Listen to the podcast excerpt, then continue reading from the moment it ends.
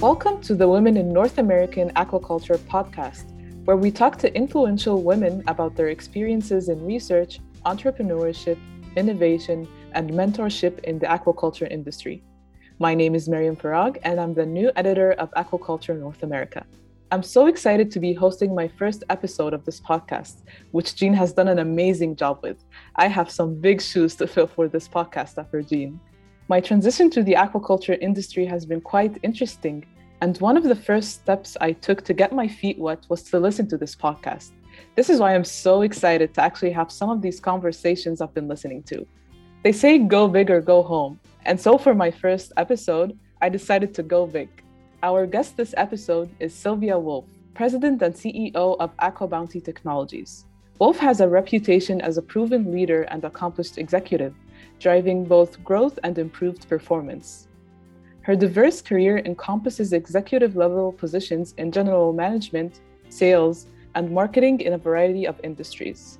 I want to go straight into the interview, so I'd like to thank our program sponsor, Merck Animal Health. Together, we can ensure welfare and sustainability for aquatic species. Now, please enjoy the Women in North American Aquaculture podcast with Sylvia Wulf. Sylvia, thank you so much for joining me today on this episode, especially that I know you're a very busy lady and you carved out some time for us. Uh, thank you very much. And uh, what I want to do is ask you what drew you to a career in the aquaculture industry? Certainly. Well, thank you very much for inviting me today. I'm looking forward to the conversation. I actually joined the aquaculture industry about three and a half years ago when I joined AquaBounty. But prior to that, I was with a company called US Foods, which is a, the second largest food service distributor in the country and my role was to run meat, seafood, and produce, which was my first introduction to the seafood industry. Prior to that, I'd always been in poultry, beef, and pork. But um, with US Foods, I really had an opportunity to learn a lot more about what was going on in the aquaculture industry. We were very focused on sustainability, um, working with what was then GAA and BAP to make sure that our suppliers were BAP certified, um, we were going through that process all over the globe. And it was fascinating to me to see how aquaculture was growing and the role that it was playing um, in terms of bringing a really healthy protein to consumers. And when I had the chance to join AquaBounty, which is really about bringing our genetically engineered salmon to market in a land based uh, RAS facility, it was the, the culmination of innovation with a purpose and my passion around sustainability. So that's how I got involved in the aquaculture industry. So it's safe to say that you transitioned from the food industry to the aquaculture industry about three years ago. That's right. How did you find it? Well, actually, um, the board of AquaBounty had made the decision to look for um, a commercially oriented CEO I was at the point in my career with US Foods where I was ready to do something different. I had been there um, through their transition, going public, etc. And so it really was just the perfect timing. I was contacted by a recruiter about this opportunity. And as I said, I was very familiar with the aquaculture industry. Um, and I really believe that innovation is what is going to help us solve a lot of the challenges that we face you know, as a society, and making sure that my next role really would have an impact on the planet. And so it was the perfect opportunity for me. And what were some of the challenges that you have faced during this transition? AquaBounty has been around for, you know, 25 years. Um, and the, the genetic engineering actually took place at Memorial University almost 30 years ago. But we went through a 20 plus year regulatory approval process um, we were approved by the FDA in 2015 and Health Canada in 2016, and then ran into what I consider to be political challenges, which stopped us from moving into the commercial aspect of the business and actually raising our salmon. So the biggest challenge was overcoming that political resistance, which typically comes from the fishing industry, which in my mind um, is a little bit misguided because we need more seafood and we need it to come from lots of different methodologies traditional farming, RAS farms, and wild caught. Um, but once we were able to overcome those political challenges, it was really getting our farm in Indiana and the farm in Canada ready to produce fish. Um, and so it was finding the right people, staffing the farms, completing the retrofits and the build outs. Uh, and we began farming in 2019. That's great. And you mentioned that uh, there was a lot of overlap, or like you were already familiar with the aquaculture industry uh, before transitioning. So, what were the some of the differences that you seen after you transitioned? You know, I went from being a buyer of seafood produced, you know, using aquaculture as the methodology, as the farming methodology, to one that was raising fish and using science and data to um, build a business. And so it was much more like what I was used to when I, I worked for Tyson, for example, where you know we raised um, poultry, beef, and pork. So it was it was moving back into a production and operating environment as opposed to a category management and procurement environment. But you know it's interesting because fish are completely dependent on the environment that you raise them in, which is different than terrestrials right? You got to make sure that there's oxygen in the water. You've got to make sure that that water quality is there so that they're healthy and productive. So that was the big difference that I saw versus what I'd done previously. Um, and I think that, you know, we see the continued growth of aquaculture globally. And I think that that's going to be an important way to address some of the food security issues that we're facing, um, you know, globally looking at the different jobs you've had, um, I saw a recurring theme of leadership where you held the roles of executive member, director, president, vice president, and much more. Um, it's also quite interesting for me because uh, it's listed on LinkedIn that your first uh, job or position was director of business ventures in 1986. So I was wondering, like, what helped you advance these leadership positions or more senior roles early on? I think it's a combination of curiosity and willingness to learn. And so I always put myself in a position where I was going to be stretched and learn something new and, and allow my curiosity to um, contribute to building a business. And then the other part of it, I believe, is I've always had excellent mentors. Um, people that really wanted to invest in my growth and development. And so they were, they allowed me, in fact, to step into stretch roles and learn new things, but supported me in that learning journey. Um, so I'd say it's a combination of, you know, I love to build things, I'm innately curious, and then finding and, and being the recipient of good mentorship. That's great. A common challenge in the aquaculture industry is having dispelling environmental groups that are against fish farming in general. As a board and, exec- and executive committee member of the National Fisheries Institute, can you give us a little introduction of what the organization's mission is? Certainly. The National Fisheries Institute is really about promoting um, the fishing industry, most, primarily fisheries, wild caught, but also aquaculture, and making sure that the story is told and that the the misinformation is um, addressed, and also continuing to improve that industry and working on things like product quality and um, holding ourselves accountable for good labor practice, good environmental practice, etc. And so that's really what the National Fisheries Institute is all about. And from your experience, what effective ways or methods have you found in creating that public education to what the organization does? The first approach is always to seek to understand there, there's always common ground. And what I found is when there are differences, the first thing we need to do is come together and, and identify where, where there's common ground.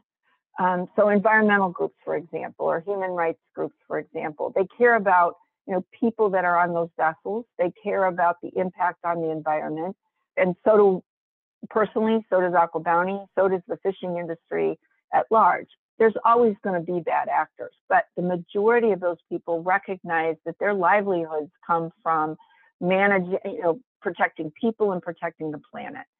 And so it's really identifying those those areas where you have something in common or something that you mutually care about, and then determining, okay, where are the questions or what are the concerns, and having a conversation around that because the industry has evolved and they know that they need to do things well. So understanding those concerns and how to address them, um, I think is the best way is the best path forward.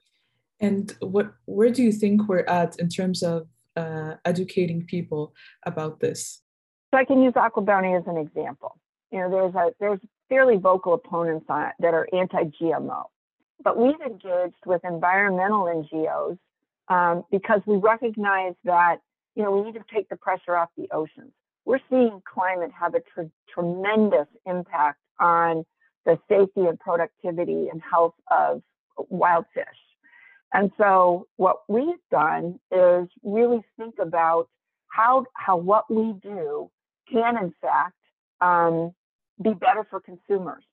And so as we've understood the concerns and we've pushed back on the misinformation of anti-GMO groups, um, know, genetic engineering really does allow us to solve some of the challenges that we're facing. You know, our fish grow faster. That means that we are able to produce more of the healthy protein using less of a scarce resource. Or, and our fish tend to eat less. You know, they, they require 25% less um, feed. So that means another impact on the planet.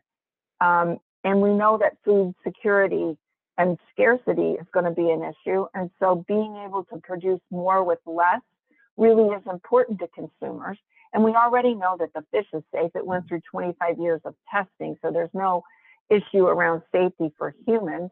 And we, we know that the concern was about escape. Well, we've addressed that in the way that we design our facilities to make sure that, you know, we've got six levels of containment and our fish are actually sterile females. So we believe that when we tell that story and then we help consumers understand the benefits of why we do what we do, we're seeing a tremendous shift in terms of receptivity to GMOs. Right now, I just want to get to know you a little bit more. So, what does your day to day as a president and CEO look like? Like, what do you do at AquaBounty?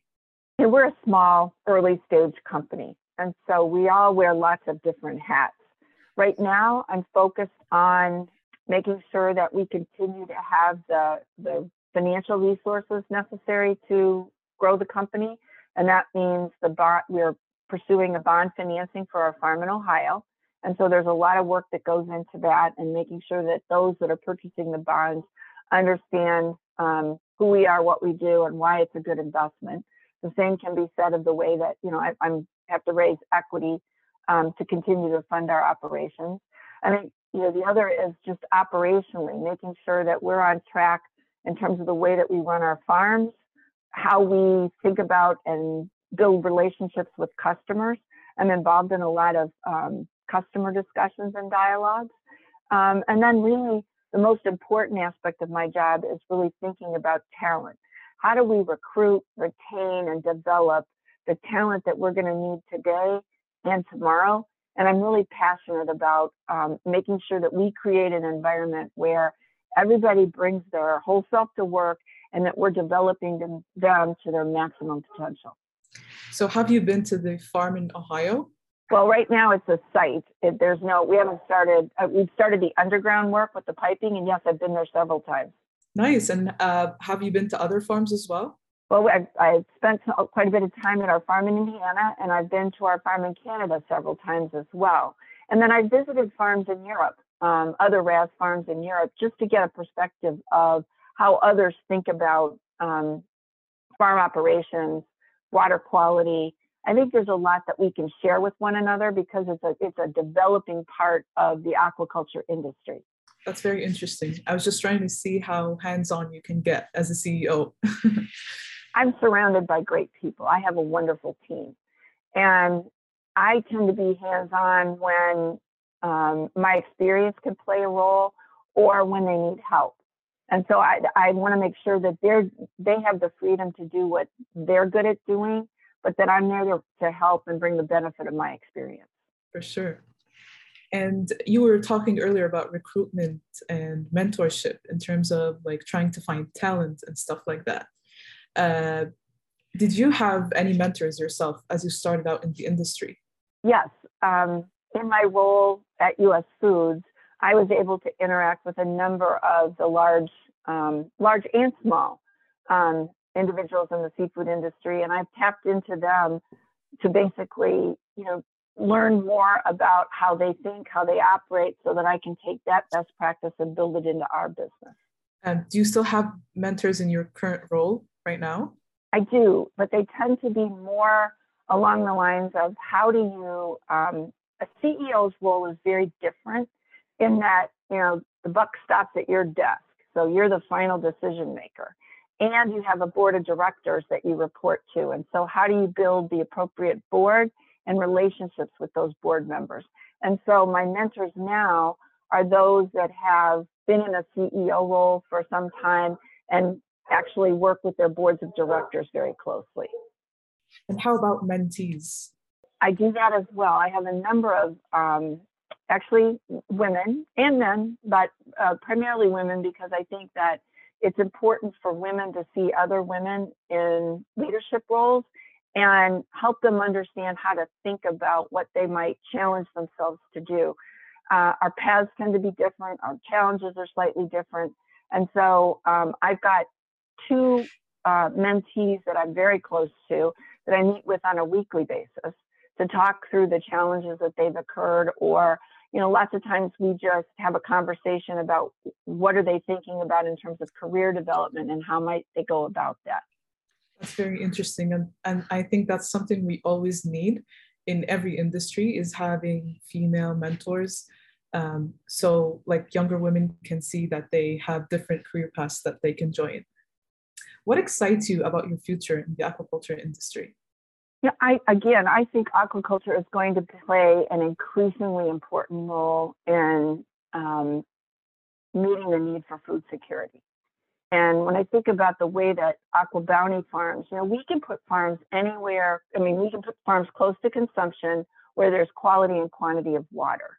And so for me, it is the opportunity to grow a global business, to think about other species, and I think the other is we are a science driven organization. And I think that's where um, innovation is going to come from is the science. How do we become better at what we do? How do we create a better environment for the fish? You know, um, making sure that the interaction between biofiltration and water quality and feed and fish, um, we're learning more about that all the time. I think breeding and genetics are going to be increasingly important because you want to breed um, species that can um, thrive in certain environments, even in net pens. You know, the the warming of the ocean, um, sea lice, different diseases.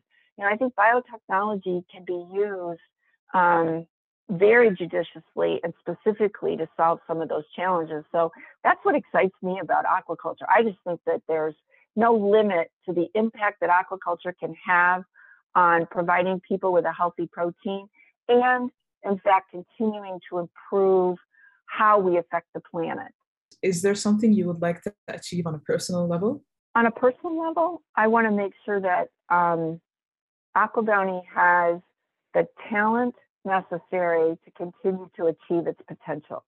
And that's why I say that to me, talent is the fundament, it's the foundational element of any successful business if you don't have great people and you're not able to retain them, you're not going to be able to achieve the potential of that business. And so that's where I want to make sure that we're investing a lot of time.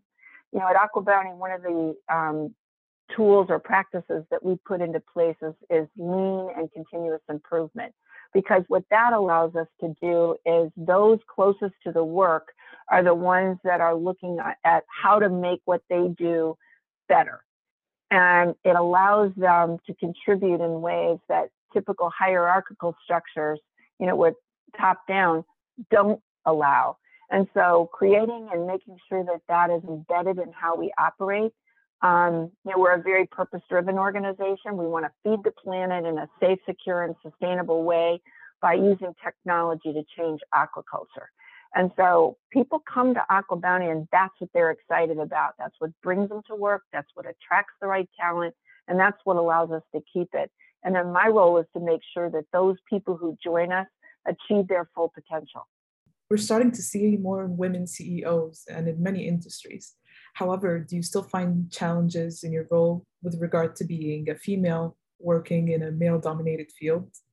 I've spent my entire career in male dominated industries. Um, you know, if you think about beef, pork, poultry, it doesn't get more male dominated than that. Um, distribution tends to be um, very male dominated because it's a lot of, you know, trucks and boxes and warehouses. So I've spent my whole career there and I've never found it, not that I didn't have challenges, you know, we do, but I've been able to overcome those challenges. And I would just say, I think that the, there's a, um, a leveling of the playing field because at the end of the day, businesses need great talent, and that includes women, to be successful.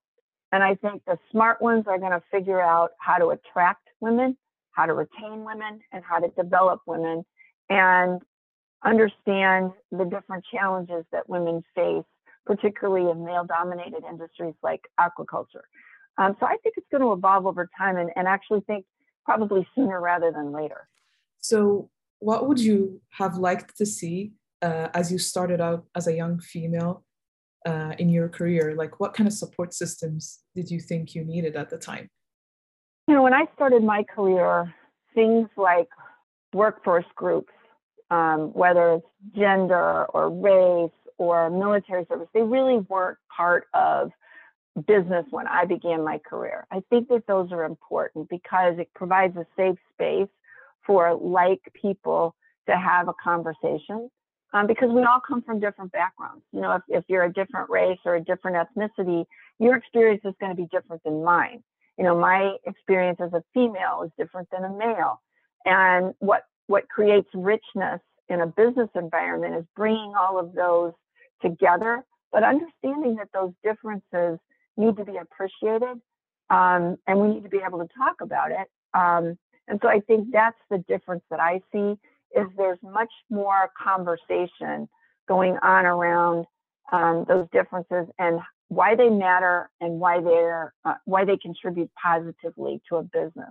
You know, diversity is is about race, ethnicity, gender. Those I call the visible diversity, but it's also diversity of thought, diversity of communication style, diversity of experience, and that that sometimes follows that more visible diversity. And I think that we need to make sure that we're engaging all of that, and we come together in a way where um, we can have those collective conversations. For sure. Um, I think, as you were saying, visibility is truly the key. From your experience at the C suite level, what do you see in terms of the gender balance of men and women in the aquaculture industry? I think we're seeing more women in leadership roles.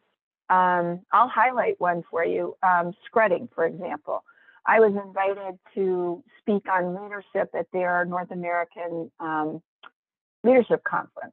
And so there's a real appreciation for being to be able to attract um, women and then make sure that they are in a position to be successful and thrive.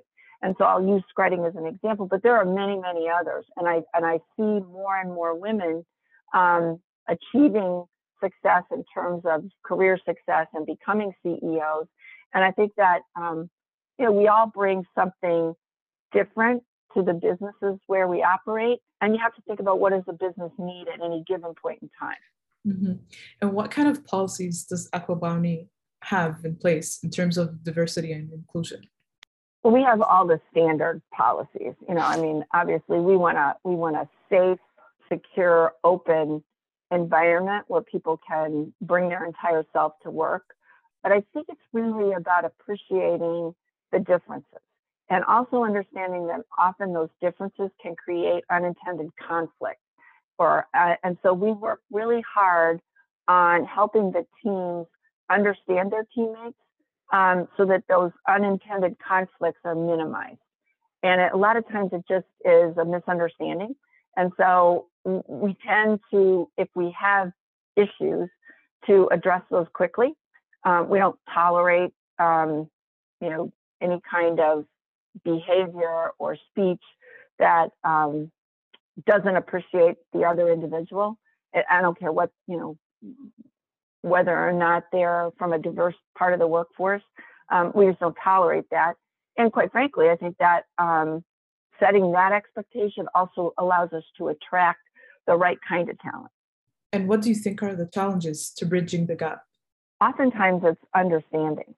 It's teaching people how to actively listen and appreciate, how to take the time, how to understand their own blind spots or um, biases, because a lot of times, you know, we always talk about unconscious bias.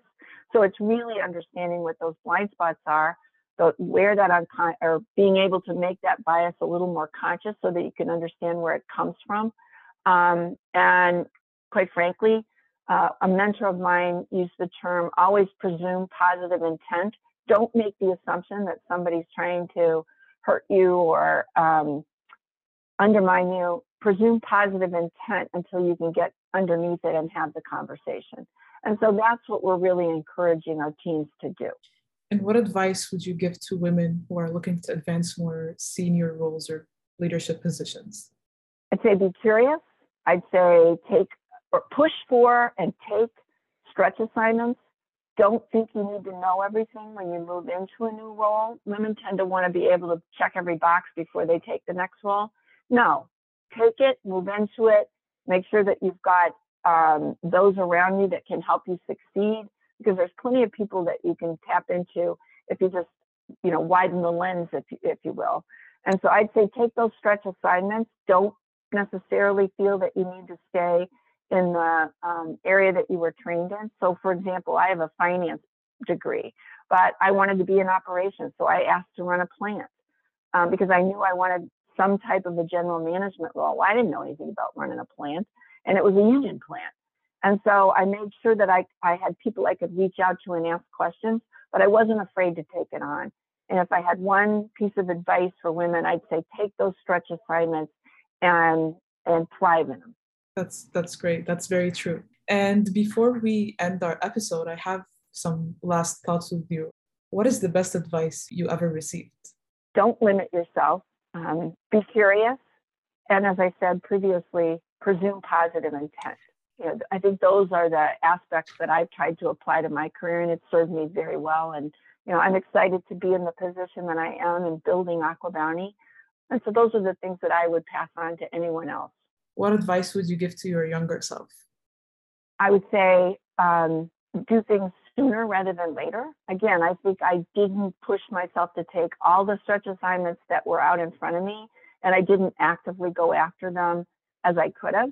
You know, I got better at that later, uh, you know, in, in my mid career. So I'd say take on those stretch assignments. I would have taken on those stretch assignments sooner. Mm-hmm. And last but not least, what is your favorite fish punner joke? Fish farmer joke. I don't, you know, honestly, I'm not good at jokes and I don't really have one. The aquaculture industry is like the the one industry I worked in that has a lot of puns and jokes. Since I started, I've heard a lot yeah. of good ones. oh, I'm sure. Well, you'll have to share those with me because none come to mind. There you go. Something to think about for the future. Absolutely. Absolutely. Thank you very much, Sylvia. I it's it's really an honor to talk to you and have this conversation. And I think uh, like reflecting on our conversation today, it's it's just very inspiring to talk to you and like for I'm sure like every young lady or woman who's gonna listen to this conversation is gonna be inspired. We all have these self-doubts and these insecurities that tend to bring us back when we really have so much potential, right? I hope this inspires someone to take the step forward. I do too. Thank you very much for inviting me to be part of the podcast. Thank you for joining me on my first episode. Listening back, I sounded very nervous. But I mean, come on, I was interviewing Sylvia Wulf. Our show notes with links, photos, and more extras can be found on our website, aquaculturenorthamerica.com slash women. The Women in North American Aquaculture Summit, or WINAS, will take place on September 8th we have a great schedule planned for the day. Some of our previous guests in the podcast will be speakers too, such as Brianna Warner and Imani Black. So register for free now on our website and stay up to date as we announce more speakers soon. If you want to support this podcast, please share this with everyone in your network. And please join us in thanking our program sponsor, Merck Animal Health. Together, we can ensure welfare and sustainability for aquatic species. Thank you for listening, everyone.